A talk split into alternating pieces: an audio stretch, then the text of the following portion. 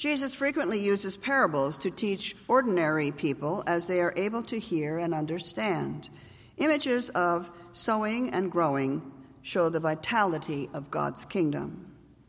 The Holy Gospel according to St. Mark, the fourth chapter. Jesus said, The kingdom of God is as if someone would scatter seed on the ground and would sleep and rise night and day and the seed would sprout and grow. He does not know how. The earth produces of itself first the stalk, then the head, then the full grain in the head. But when the grain is ripe, at once he goes in with his sickle, because the harvest has come. Jesus also said, With what can we compare the kingdom of God? Or what parable will we use for it? It's like a mustard seed which, when sown upon the ground, is the smallest of all the seeds on earth. Yet when it is grown, it grows up and becomes the greatest of all shrubs, and puts forth large branches, so that the birds of the air can make nests in its shade. With many such parables, he spoke the word to them as they were able to hear it.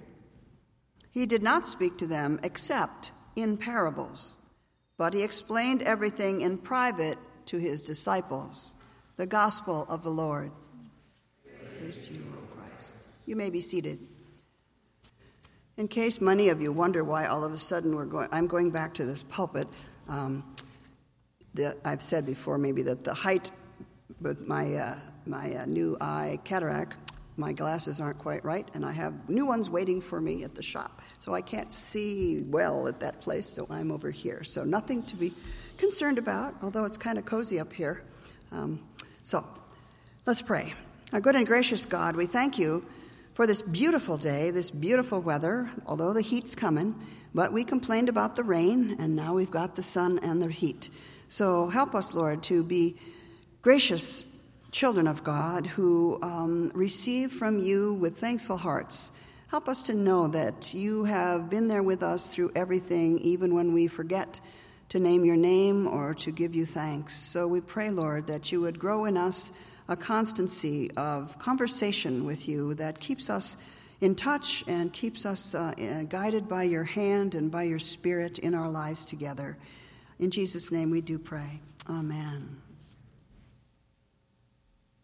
You know, it's getting pretty late now to plant my seed packets that I have accumulated uh, over the last few weeks while it was raining so much. You know, when springtime comes, I can hardly, hardly contain myself when I go in a hardware store or a plant center and they got those whirling, spinning um, holders with all these colorful uh, seed packets and, and uh, sunflowers, six feet things, little things. I buy them all. So I, I kind of buy six one day and then the next time I go in, I buy six more. Well, it's turned out at the moment I have quite a few perennial seed packets and annual seed packets that are still, at this moment, waiting to be planted.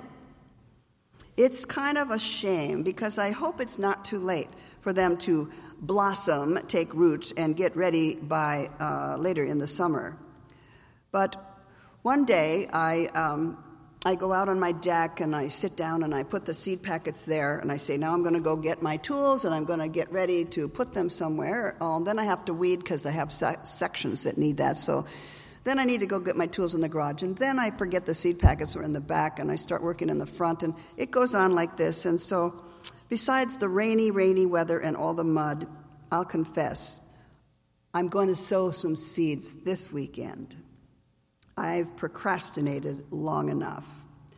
But, you know, that's what we're talking about in today's gospel. It's so weird in today's gospel of Mark that it's a, a little bit of a change up parable, really, from Jesus, one that's only in Mark's gospel. Those verses 26 to 29 are only in Mark, not in Matthew, Luke, or John. And here Jesus is telling the disciples, yes, the seeds do finally have to hit the soil for some germination to take place. But but the growth, the process of timing, all seems to be strangely out of our hands in this story. The kingdom of God, Mark says, is as if someone scattered seed on the ground and then goes to sleep and rises, and, and day and night goes through this pattern, but all the same, the seed sprouts and grows. He does not know how. The earth produces of itself first the stalk, and then the head, and then the full grain, and it's harvested. Jesus, in today's lesson, removes any human effort from the harvest equation. It's odd because usually we're calling you to task saying, you know, we must roll up our sleeves and get busy, change the world, do social justice. But today's gospel, in only a few lines of Mark, removes all that human effort in the harvest equation. As New Testament professor Matt Skinner says, the seeds in this parable grow and produce without your help or your intricate knowledge of germination or photosynthesis or palea. Thank you very much. In other words, the reign of God will take root, whether in the world, in imperial society, or in someone's heart. Jesus does not specify, but it will grow gradually and automatically.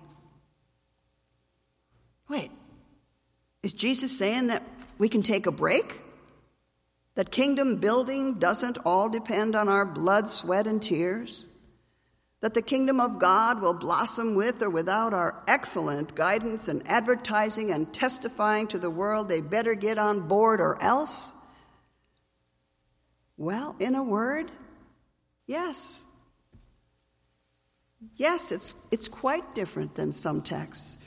We think we can only do the best at our events and, uh, and the family gatherings, that we're not uh, really putting it all together if we haven't put everything we've got into that party or that occasion. We're not realizing that sometimes God can handle the affairs of our life or our family without our help.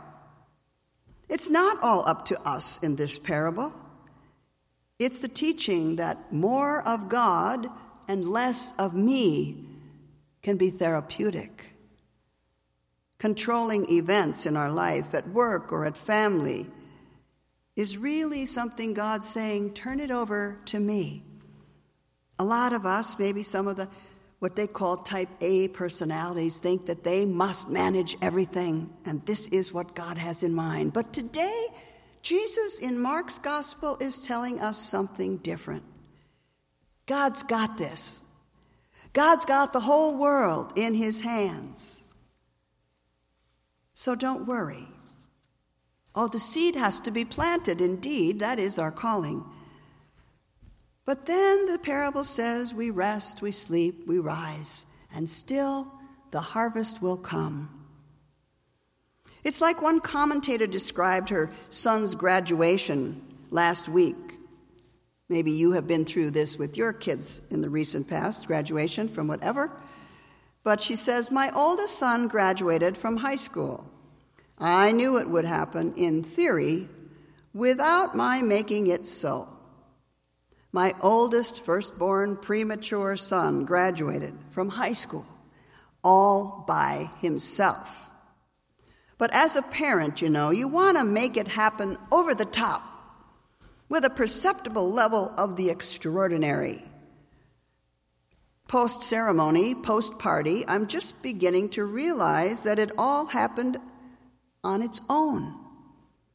And it all happened on his own. But for me, says his mom, this is an exceedingly difficult truth to accept.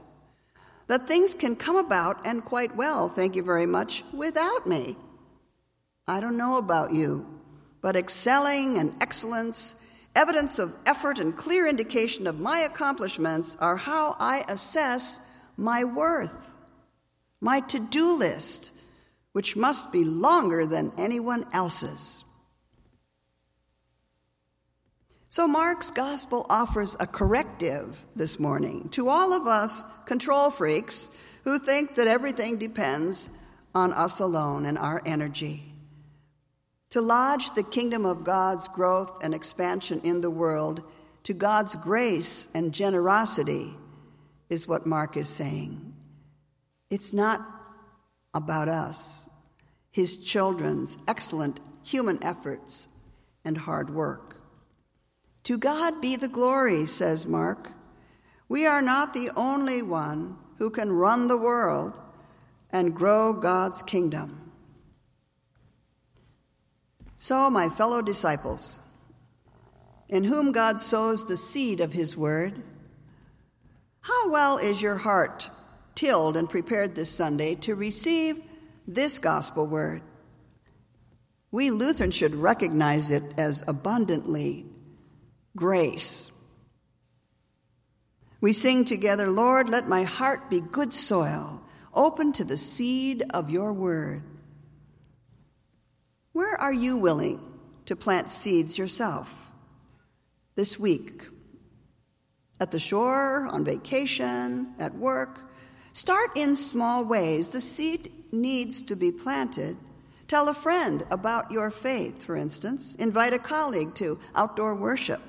Offer to say the prayer before a meal with friends. Or do as my old friend does with her summer flowers press them till they're dried and make greeting cards, adding Bible verses on the cover. Verses of comfort and healing and thanksgiving. Ask the kids to join you in doing that. They might plant a seed at just the right time, too. And then God will bring forth a bountiful harvest. I suggest that we all plant seeds. And according to Mark, let God take care of the rest. For the harvest will come in God's time, and it will be amazing. Amen.